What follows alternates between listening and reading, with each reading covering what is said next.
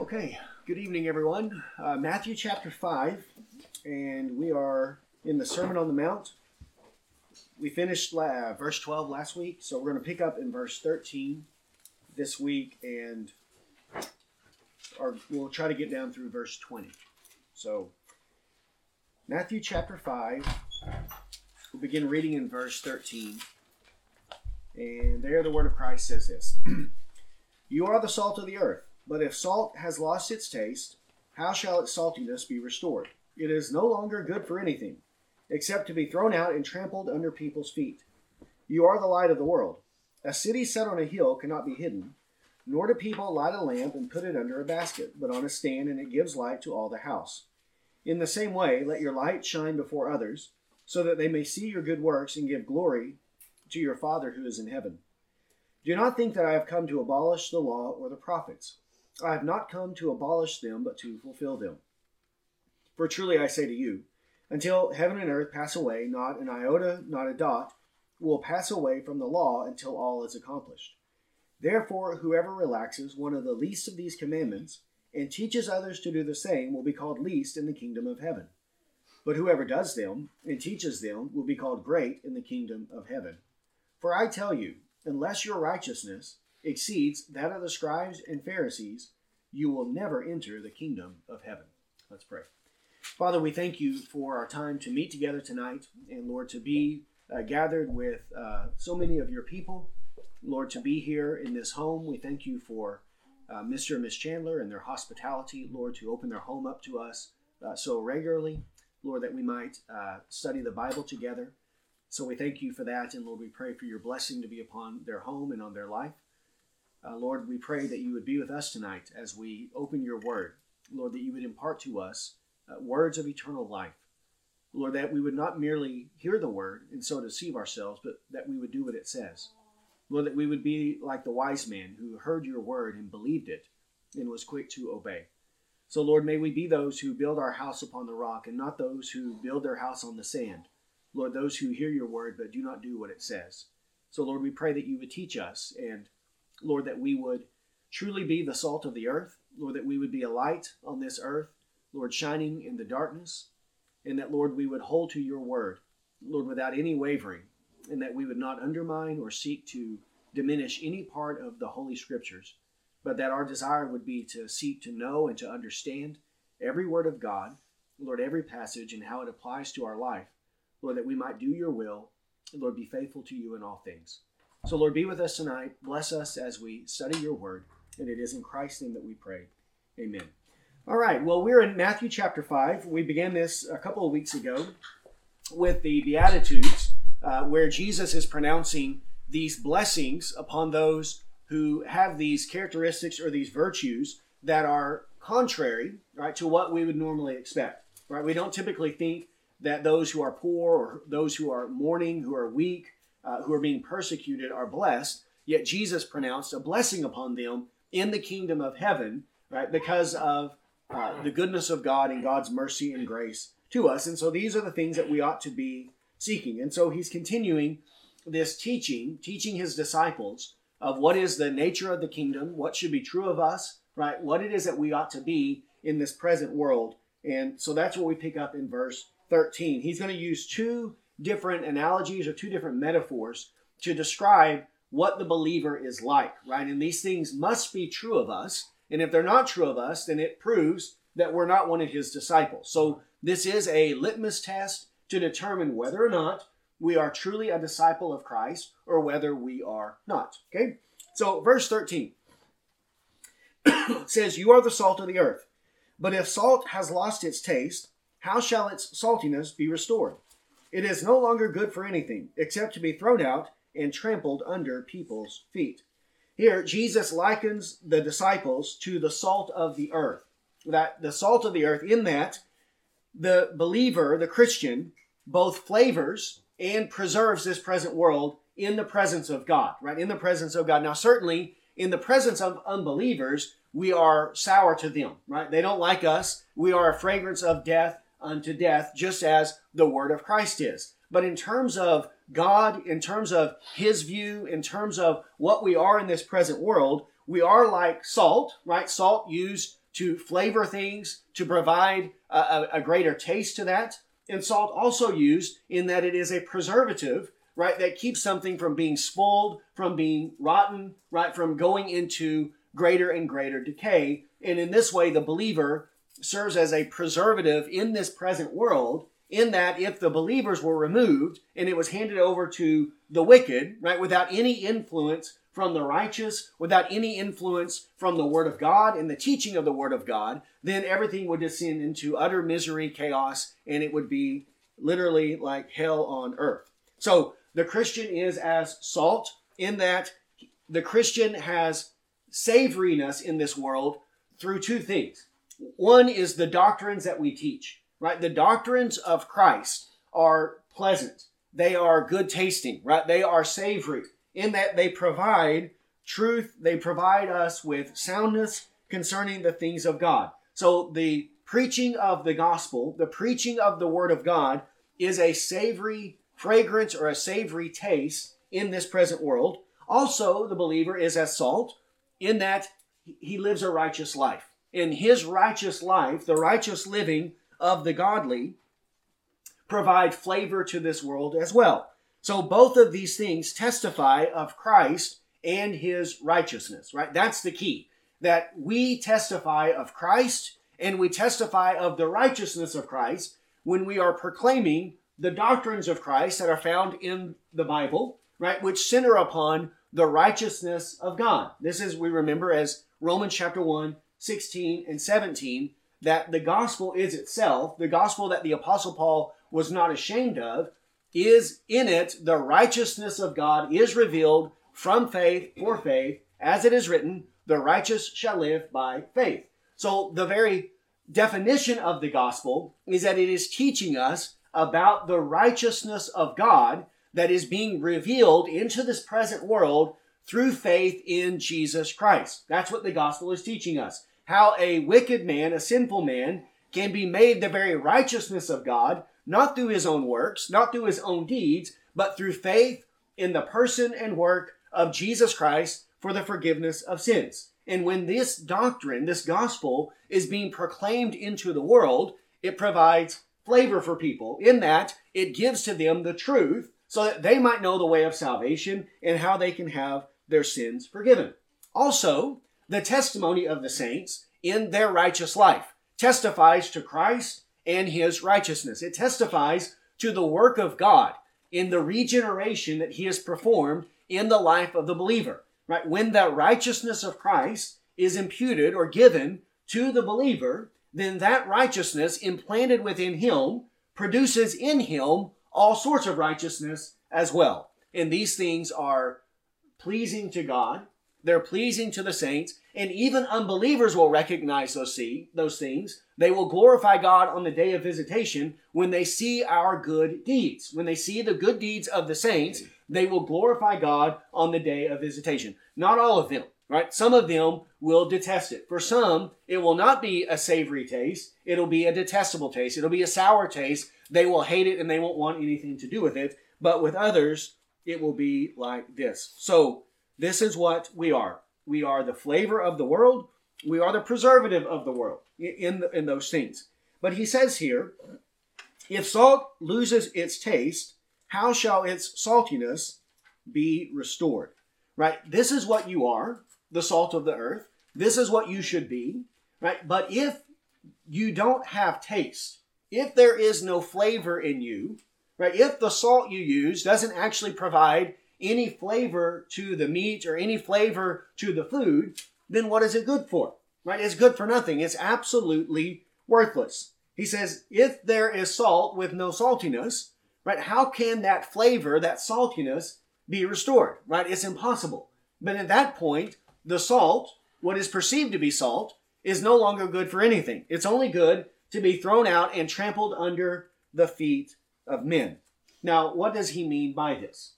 Right? Salt without flavor does not mean that someone can be a true Christian and then become an unbeliever. Right. That someone can be a true child of God, be true salt of the earth, and then lose that salt and cease to be a believer, cease to be a child of God, and then become unsalty. What he means by this is a pretend Christian, someone who claims to be a child of God.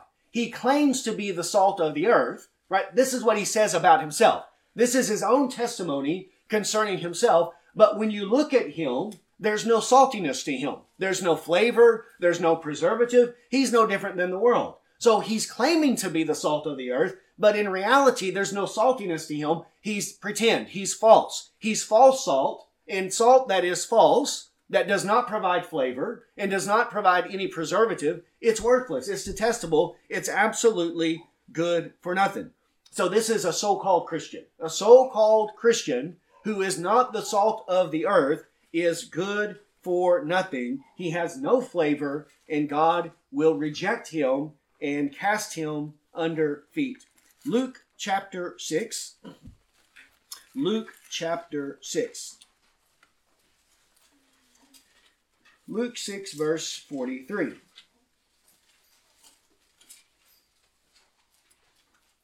Here, it's again impossible for someone to be true salt but have no saltiness.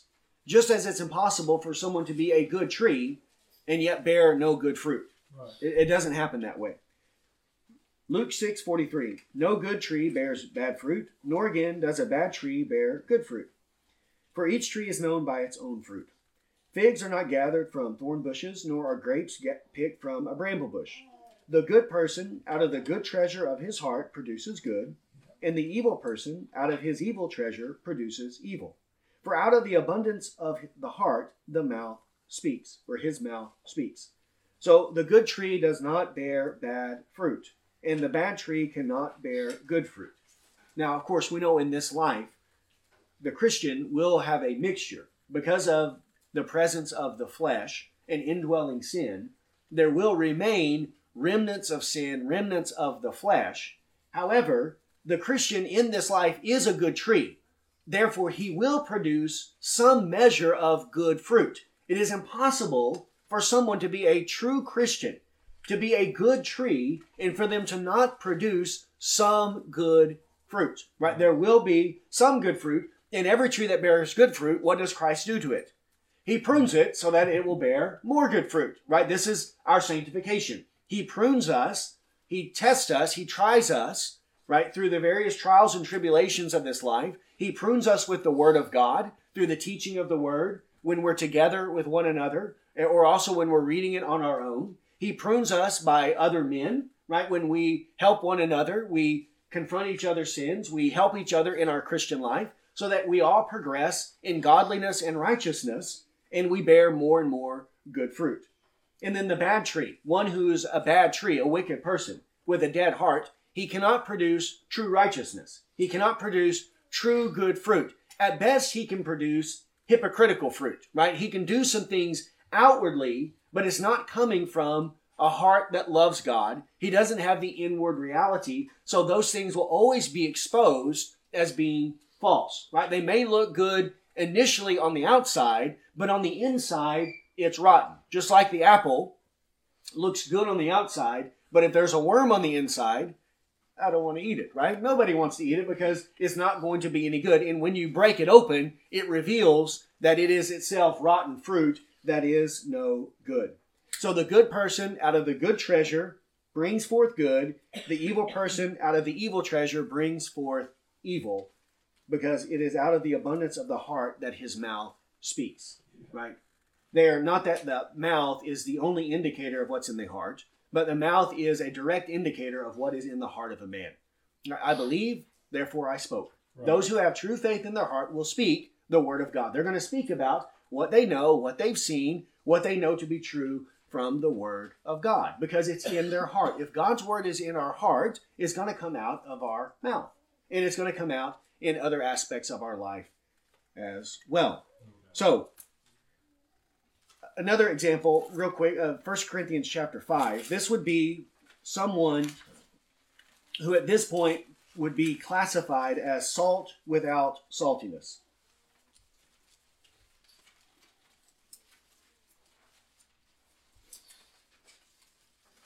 1 Corinthians 5.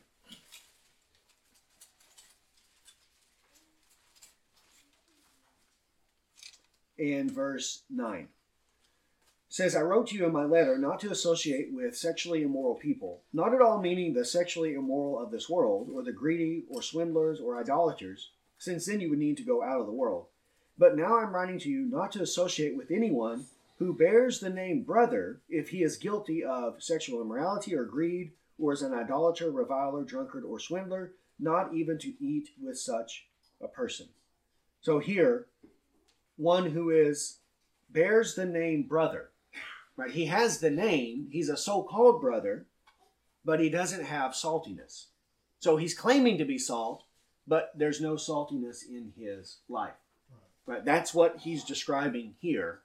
Not misinterpretation. A false interpretation would be that someone can be a true Christian, true salt, a good tree, and then they can go and convert back into a bad tree.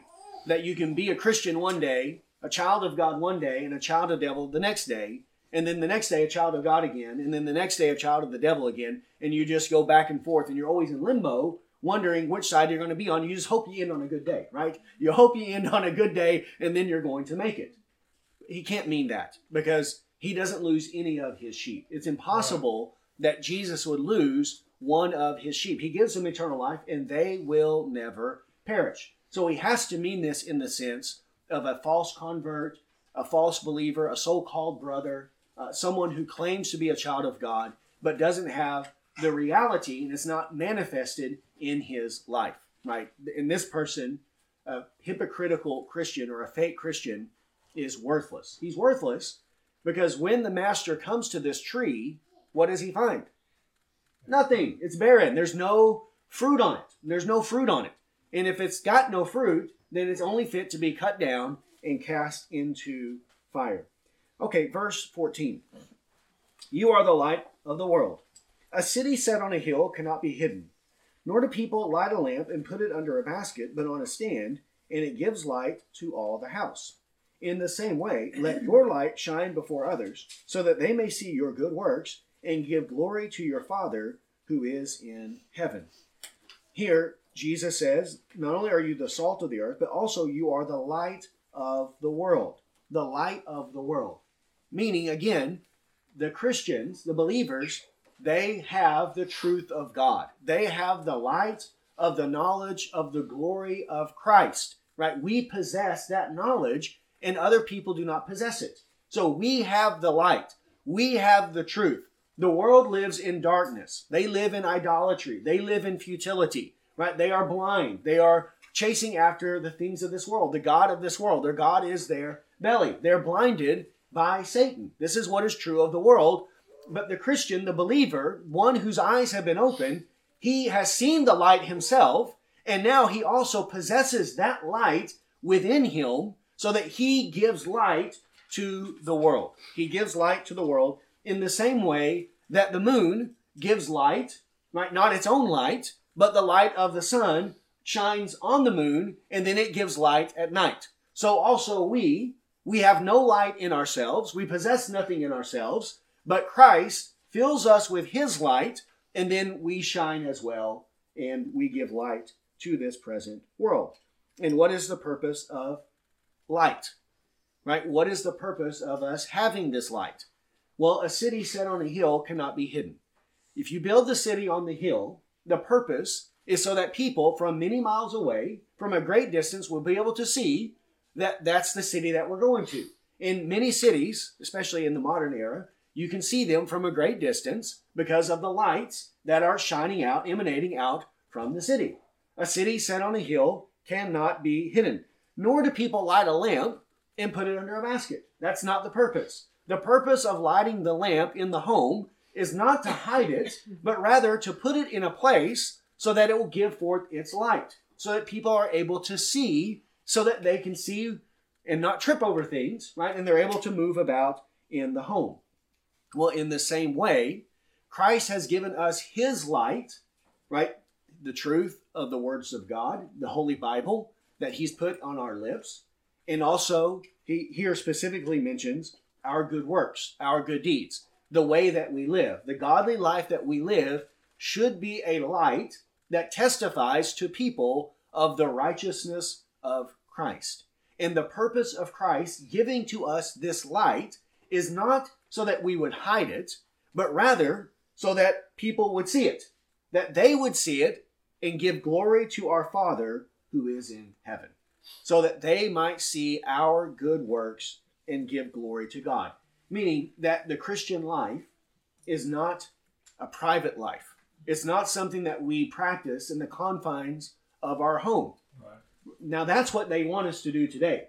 They want us, okay, if you want to be a Christian, that's fine. Keep your mouth shut, stay in your home, and they, they won't they won't be content with that either. But that's what they want. And we can't come into the public. We can't go into the public square. We can't say what we believe. We just have to practice our religion at home and keep our mouth shut. But that's not what Jesus says. Nope. He says that we are to practice it openly, right, in this present world. Not that we're practicing it to be seen by men, right. right? But when we are practicing it, it is impossible that it will not be seen by men. Right? That's not the purpose of us doing it, so that we receive the praise of men. But when we're living the Christian life, it's going to be obvious to everyone. It's going to be obvious to other believers. It's going to be obvious to our family. It's going to be obvious to friends, to even people we work with, acquaintance, acquaintances. It's going to be obvious to everyone who we are and what it is that we are doing. And this is the way it's supposed to be. God intends it this way in order to bring glory and honor to himself so that when they see your good deeds, they're going to glorify God. Because the only way this can be true, the only way this light can exist within a person is by the miracle of God. Right. It takes the work of God, the power of God to bring this about. For someone to go from being a sinful, wicked man and for God to convert that person and change him into a new creature that is the exact opposite of what he used to be. And people are going to see those things. And they'll some will glorify God. Now others will revile, but they'll still recognize it. That they're reviling sees that they recognize there is a difference and there is a change in the person. Okay, a couple of passages. John chapter 8. John chapter 8. '"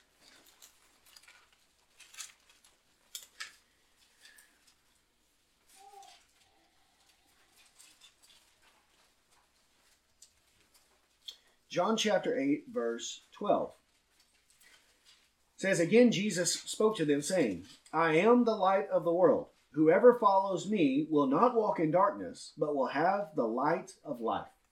So Christ is the light of the world. Yet here he says, We are the light of the world. Yeah. So he is the primary light, right? He is the light, he has light in and of himself. We don't have any light in ourselves, but then he gives us his light. He fills us with his light so that then we also become the light of the world as well. Right? Not in the same way that Christ is, but we derive our light from him. 1 John chapter 1.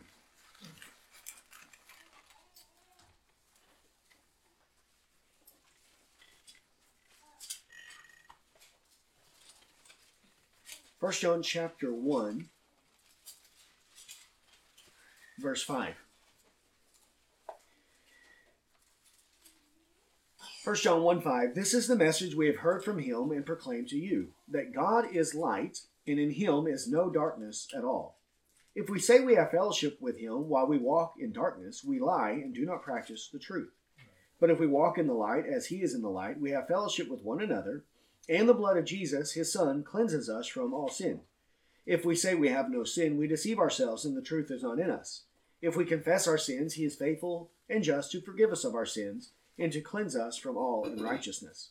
If we say we have not sinned, we make him a liar, and his word is not in us. So God is light, in him is no darkness at all. And here we're talking about sin, right? God has no sin. He is perfect righteousness. There's no sin in God. Now, again, we are not light in that regard because we still have remnants of sin, but we're not what we used to be. In that God has changed us so that now we also have the righteousness of Christ within us, and it's producing that righteousness in us. It's producing those good works within. James chapter 1.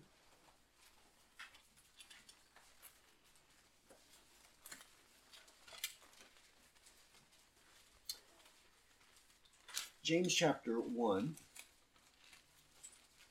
and verse 17. James 1:17 Every good gift and every perfect gift is from above, coming down from the Father of lights, with whom there is no variation or shadow due to change. So God is the Father of lights, the Father of lights. Then also 1 Timothy chapter 6 and verse 15.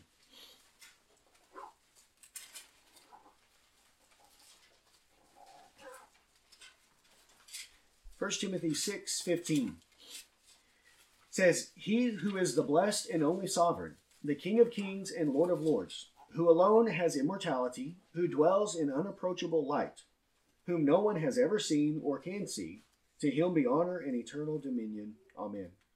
So there it says that God dwells in unapproachable light. Unapproachable light.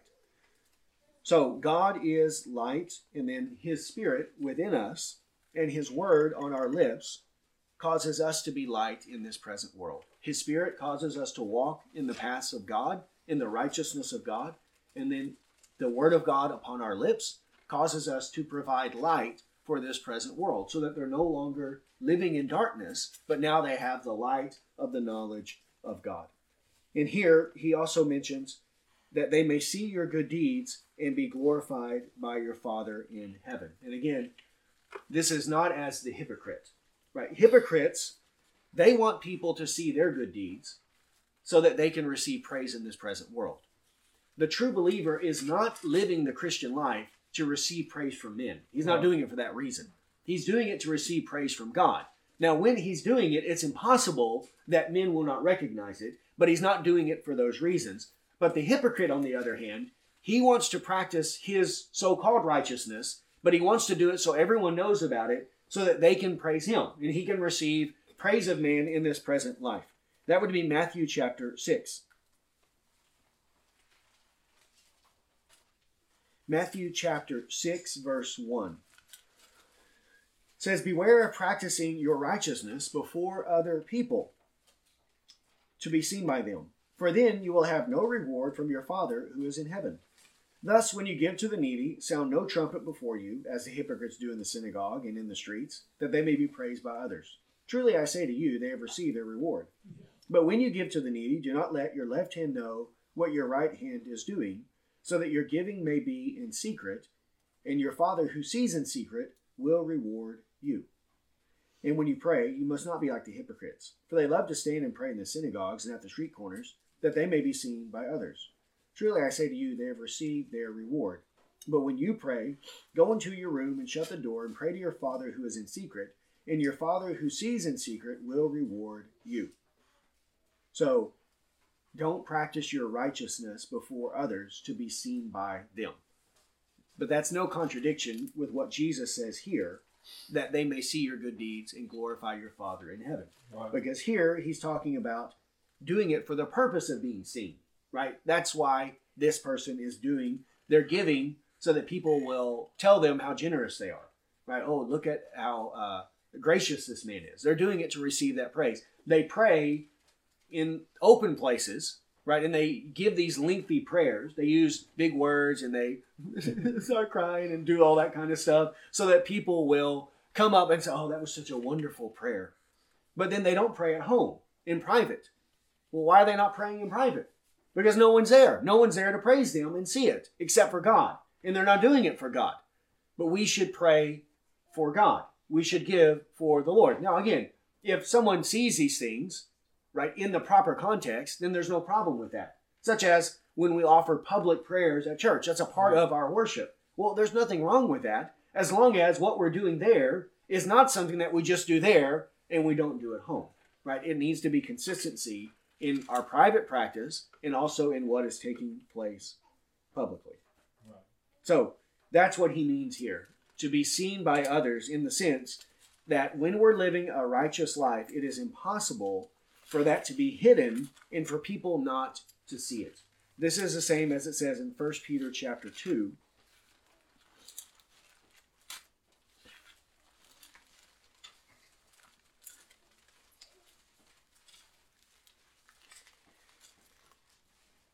First Peter chapter 2 verse 11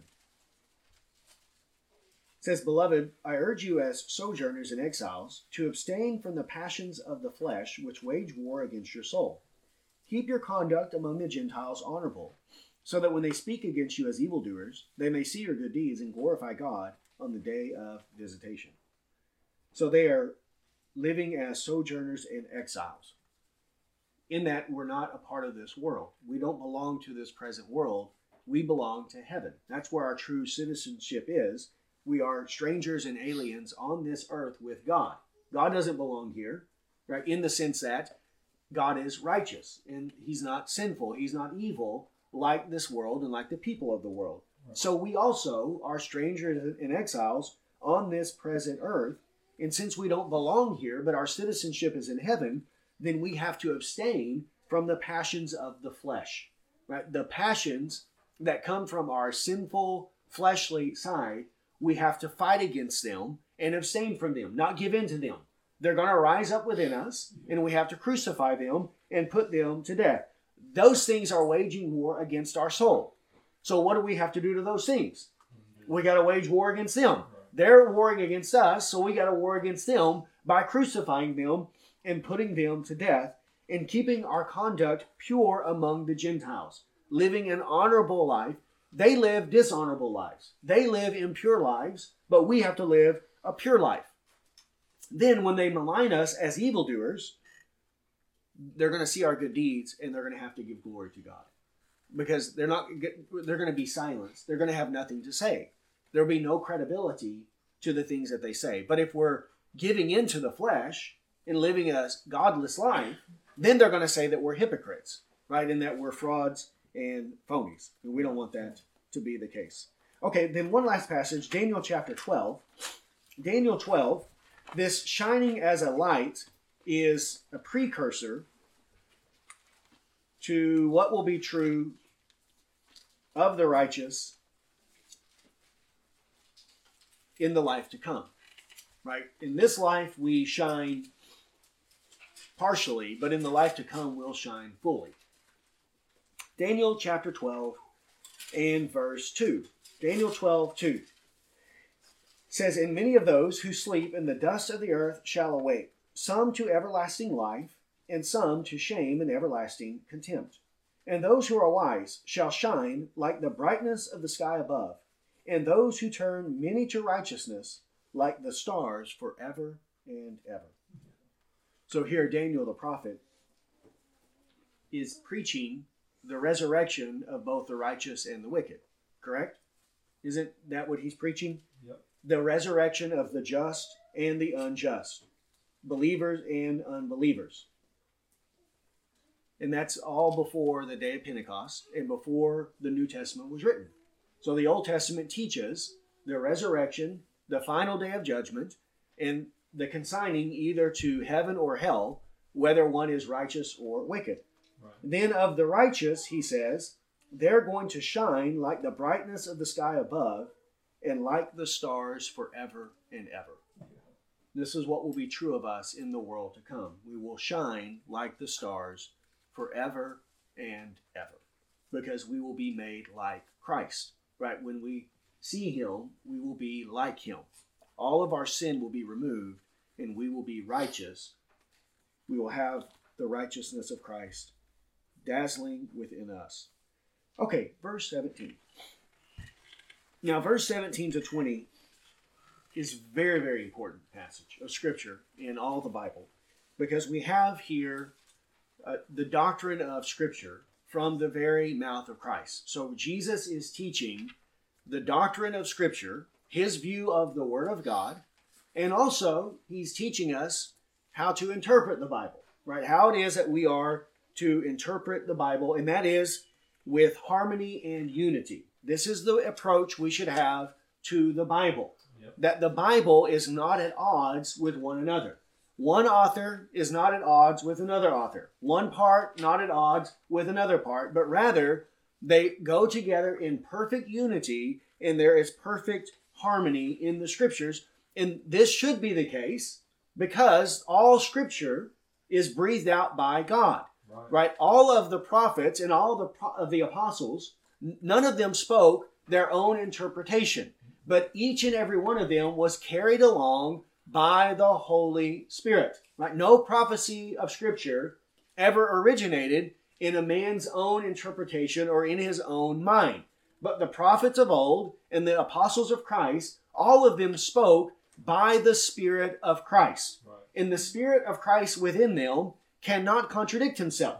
Otherwise, God's schizophrenic, and God's not schizophrenic, right? So it would be impossible for something to be true in one generation, and then in the next generation, it's false, right? For one ethic or one way of morality to be true one day, and then a hundred years later, it's not true, but now the opposite thing is true. This cannot be the case because it's the same Spirit of Christ, and Jesus Christ is the same yesterday, today, and forever. And he who is the glory of Israel does not lie or change his mind. God is not a man that he should change his mind. He is the same yesterday, today, and forever. So, this is the attitude, the approach we have to have to the Bible that there is unity and that there is harmony. And the best way to interpret the Bible is to let Scripture interpret Scripture. Right? And we're going to get into this in Malachi here in a week or two. That all of Scripture is itself, from Moses onward, right? You have Moses, the first five books, and then everything is an interpretation of what came before it. They're just simply interpreting Scripture over and over and over again. I was reading Hebrews chapter 1 this week. All Hebrews chapter 1 is is a string of quotations from the Old Testament with him making little points here and there to prove that Jesus Christ is the unique Son of God, who is superior to the angels and superior to the prophets. And he's just quoting the Old Testament to prove that point. So he's interpreting the Old Testament scriptures for us. So this is the approach we have to have. And if there's something that is confusing or difficult or hard to understand, then we need to search the scriptures, and there will be other passages that will help us understand those things. And those passages that are uh, more clear, that are easier to understand, we need to use them to help us understand the more difficult passages so that we have the right interpretation. Also, uh, all this is uh, introductory. The apostles, the apostles are the best interpreters of the Old Testament. So if the holy apostle tells us this Old Testament passage means this, that's it. In the, in the line, right? There's no debate about it. I don't care what some scholar says, what some seminary professor says, it doesn't matter. So if the apostle tells us, for example, that Psalm 110 is about Christ, then that's what it's about. That is the only interpretation of Psalm 110. There wasn't another interpretation when David wrote it, and then now there's a new interpretation during the time of the apostle. That is the one and only interpretation of Psalm 110 from the time that it was written yep. until the present time. And it'll always be that case that Psalm 110 is about Jesus Christ. Not about David and then later about Christ, but about Christ. And David himself knew that he was not speaking about himself, but he knew that he was speaking about Christ. Yep. He knew that, right? And he knew and understood those things. Okay, another point to make we should not allow Scripture to contradict Scripture. This is what people want to do. They want to put the Bible at odds with one another. The Bible, the prophets and the apostles, the New Testament and the Old Testament, the red letters and the black letters, the words of Christ and the words of Moses. Right? This is what people want to do.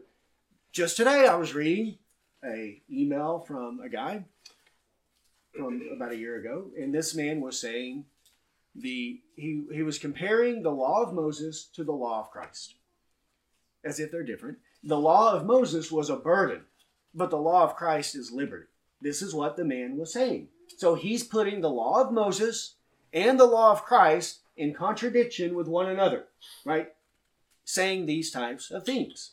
But that's not the way that we should look at it. We should not let Scripture contradict other Scriptures or say that there are some parts of the Bible that are more inspired than other parts of the mm-hmm. Bible. That's not the case at all. Or that there are some parts that are more profitable than other parts. Yes, some parts are easier to understand, but all scripture has been breathed out by God, and all of it is profitable. All of it is necessary. God is not speaking for his own pleasure and leisure, but every word we have in the Bible has been given to us by God for our benefit, right? It has a purpose, and it's our job to study it, to understand it, to apply it, so that we know what it means, and then we know how it ought to affect what we believe and what it is that we ought to do. This interpretation of making the Bible contradict goes back thousands of years, thousands of years to an early church heretic by the name of Marcion, right? Marcion or Marcionism. He lived around 200 AD and he was teaching that not all of the Bible was good. He believed the God of the Old Testament was a tyrant, was mean, was evil, right? He was an evil God. And then Jesus Christ came and he's a good God. So the Old Testament God and then Jesus Christ are not one and the same. The God of the Old Testament is evil, and then the God of some of the New Testament is good. And he had his own version of the Bible. he had his own version of the Gospel of Luke that he edited. So he cut some parts out. He rejected the Gospel of Matthew, the Gospel of Mark, the Gospel of John. He rejected the book of Acts. He accepted 11 of Paul's epistles, but then he rejected the pastoral epistles. He rejected the uh, epistle to the Hebrews, First and Second Peter, First, Second, Third John, Jude, and Revelation. So he wrote his own version of the Bible, and then he was presenting this as if it were true. And then there was a uh, man named Tertullian who was his opponent. He actually he wrote a treatise called Against Marcion. See how simple that is? That's the way we ought to do. Against Marcionism or against Marcion, and he was the one defending the faith against this heretic who was later condemned by the churches, and then this led to them establishing that no, we cannot do these things. Also, you see this in the Samaritans. This is what was going on in John chapter 4 with the woman at the well. The debate between the Samaritan and the Jews as to where the place that they should worship. The reason the Samaritans rejected Jerusalem is because they only accepted the first five books of the Bible.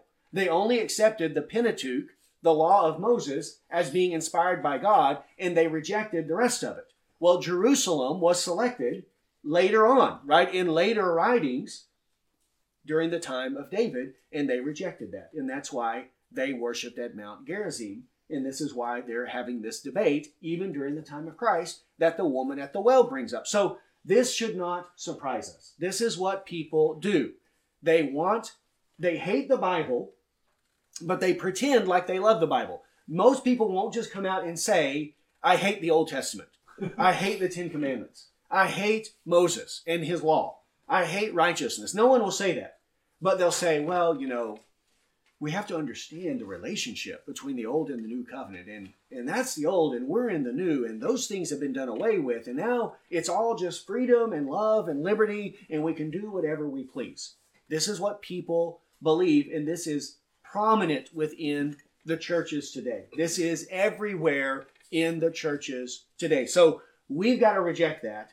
Jesus rejects it, right? And Jesus gives to us the proper view of the Bible and of the Old Testament prophets, right? Of the Old Testament prophets. See, people, they're so demented. They think that if we can get rid of the Old Testament, we can get rid of righteousness. As if the New Testament doesn't teach righteousness. It teaches righteousness. Every doctrine can be taught in the Old Testament or the New Testament. Every act of righteousness can be taught in either the Old or the New. Right? So it's all over the Bible. We just have to believe what the Word of God says. Okay, so verse 17. Verse 17, 17 Do not think that I have come to abolish the law or the prophets. I have not come to abolish them, but to fulfill them. So Jesus himself says he knows that this is going to be a temptation. This is going to be something that people are going to want to do. They're going to want to set Jesus against Moses. And isn't that what the Pharisees were doing constantly? They were saying that Moses was on their side, right? That they had Moses and they were disciples of Moses, but we don't know where you came from. As if Jesus is teaching something contrary to Moses. But Jesus and Moses aren't in contradiction. Jesus and Moses are in perfect agreement and in perfect harmony. And that's why he's saying, I did not come to abolish the law and the prophets, but rather to fulfill them. The law and the prophets are constantly predicting who? The coming of who? The coming of the Christ, the salvation, the forgiveness of sins, the eternal life that would be accomplished through the death and resurrection of Jesus Christ for the forgiveness of sins. Isn't that what we just read in Daniel chapter 12, verses 2 and 3? He's talking about resurrection. Well, how does resurrection take place? Yeah. Who, on what basis?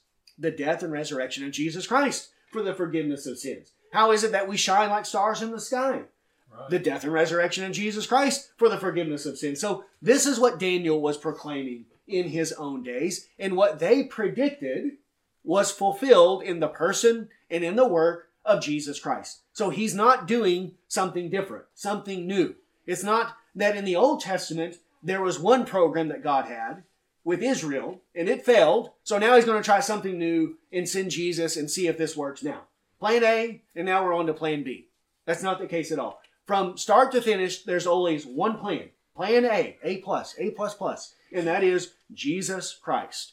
And the law and the prophets predicted the coming of Christ, and then Christ fulfilled those things. And then the apostles are proclaiming those things to the people. Right. What the prophets predicted has been fulfilled in our days in the person of Jesus of Nazareth. Read the book of Acts. We did a study on the book of Acts. Isn't that what they're always teaching the people?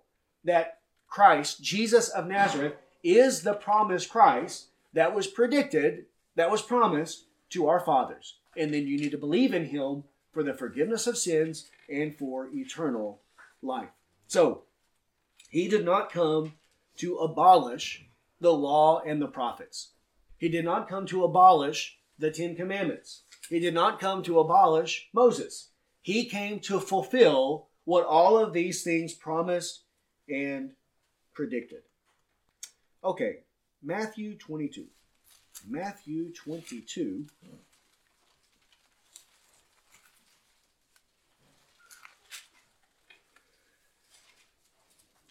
Matthew chapter 22, verse 34. Matthew 22, 34.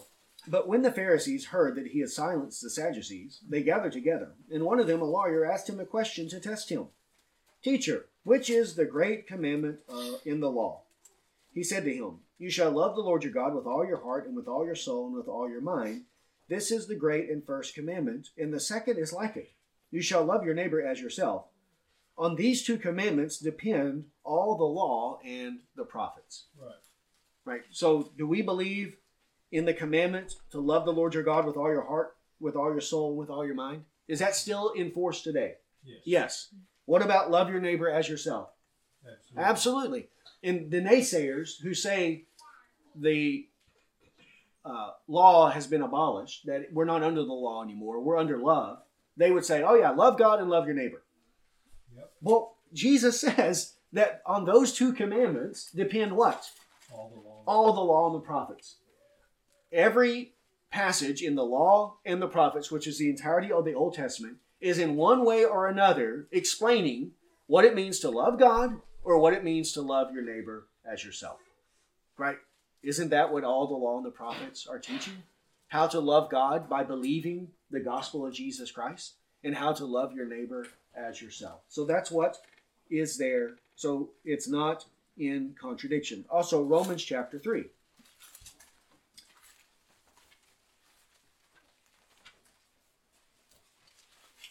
Romans chapter 3,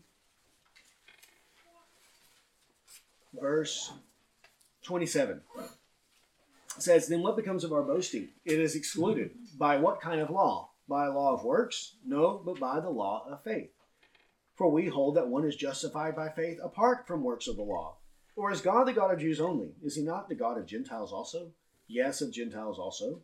Since God is one who will justify the circumcised by faith and the uncircumcised through faith. Do we then overthrow the law by this faith? By no means. On the contrary, we uphold the law. So, there, does faith in Christ overthrow the law? And his answer is no. We uphold the law. So faith in Christ and the law are not in contradiction if we understand them correctly.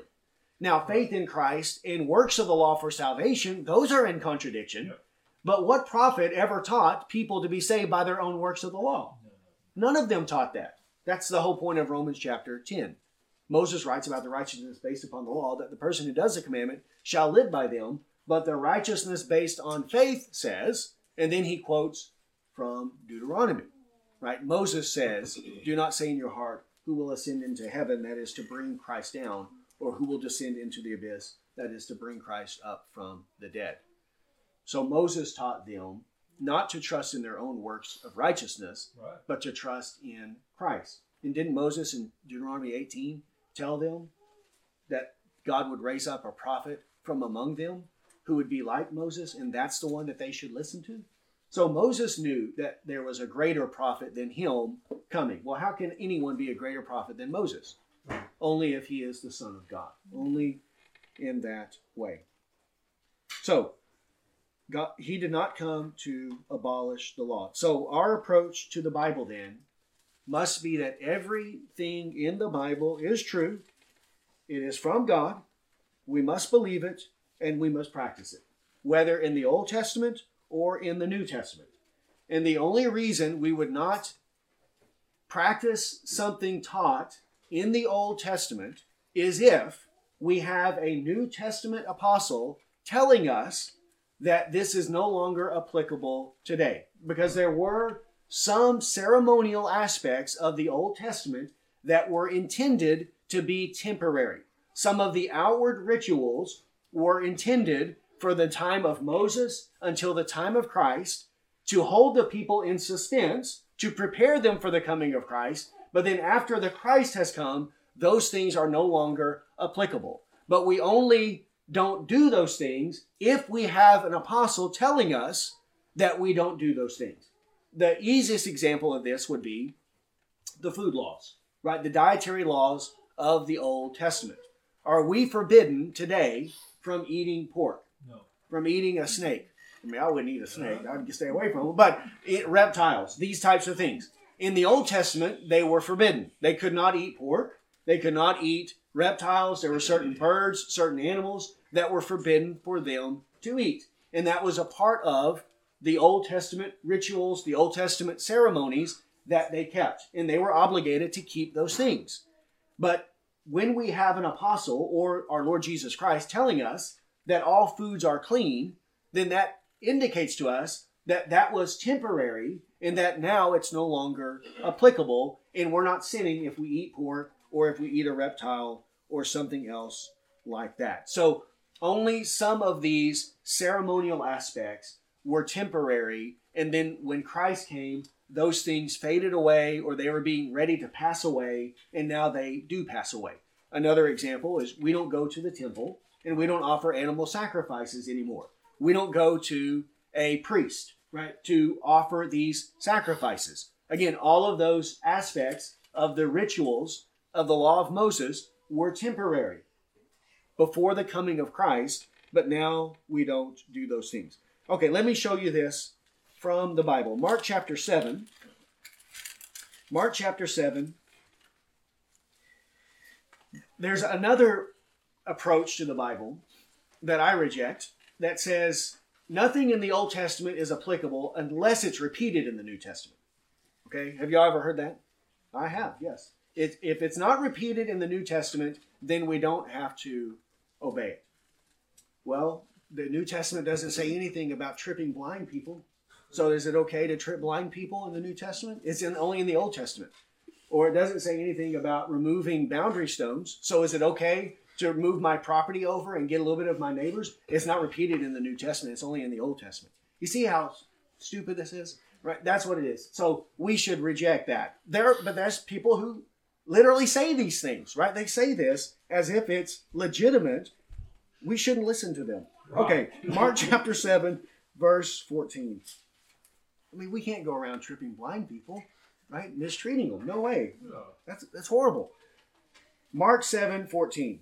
He called the people to him again and said to them, Hear me, all of you, and understand. There is nothing outside a person that by going into him can defile him, But the things that come out of a person are what defile him.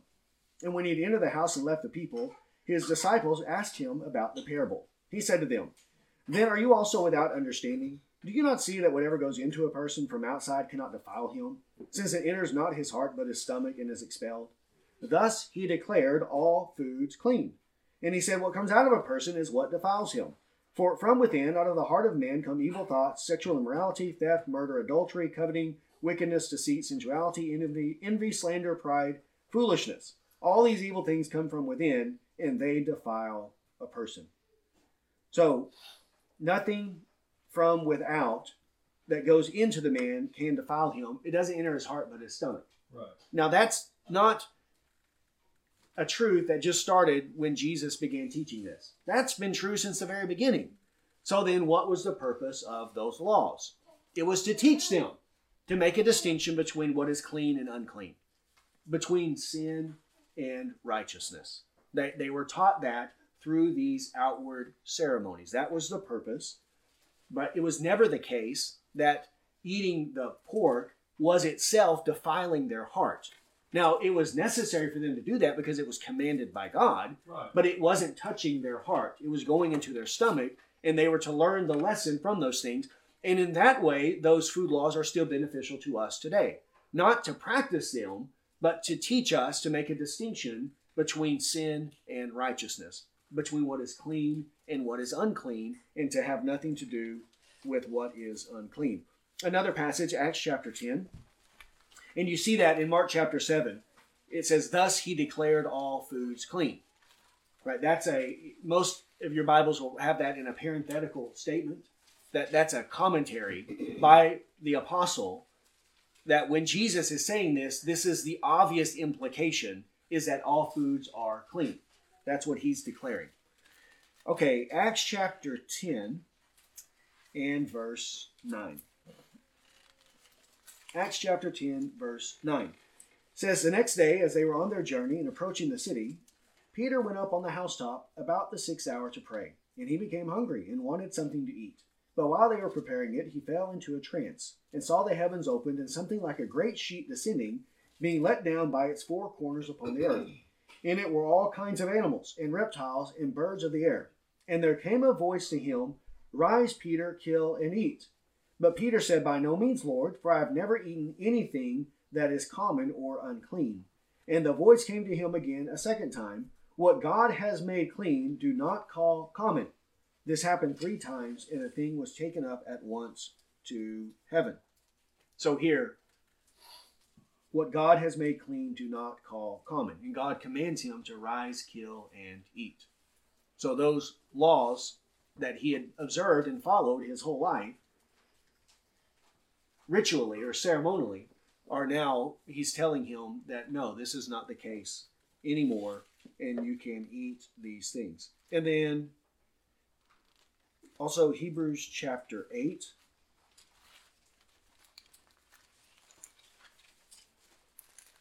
Hebrews chapter 8.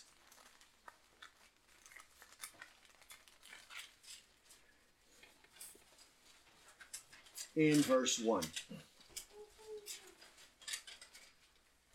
Says, Now the point in what we are saying is this We have such a high priest, one who is seated at the right hand of the throne of the majesty in heaven, a minister in the holy places, in the true tent that the Lord set up, not man. Right? Notice that. The true tent that the Lord set up, not man. So he's not talking about the tent on earth, he's talking about the one in heaven. And then what was the purpose of the tent on earth?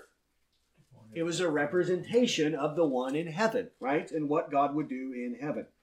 For every high priest is appointed to offer gifts and sacrifices.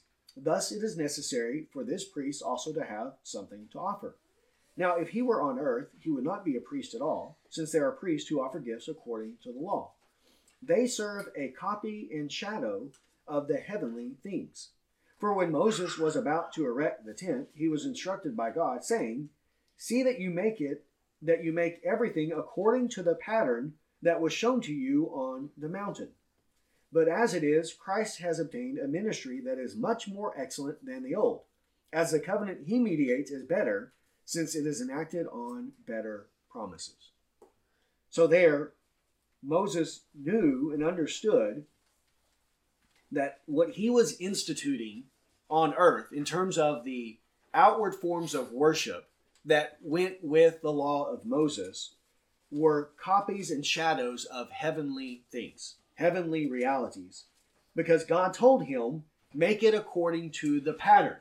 To the pattern. The pattern of what? What is the pattern?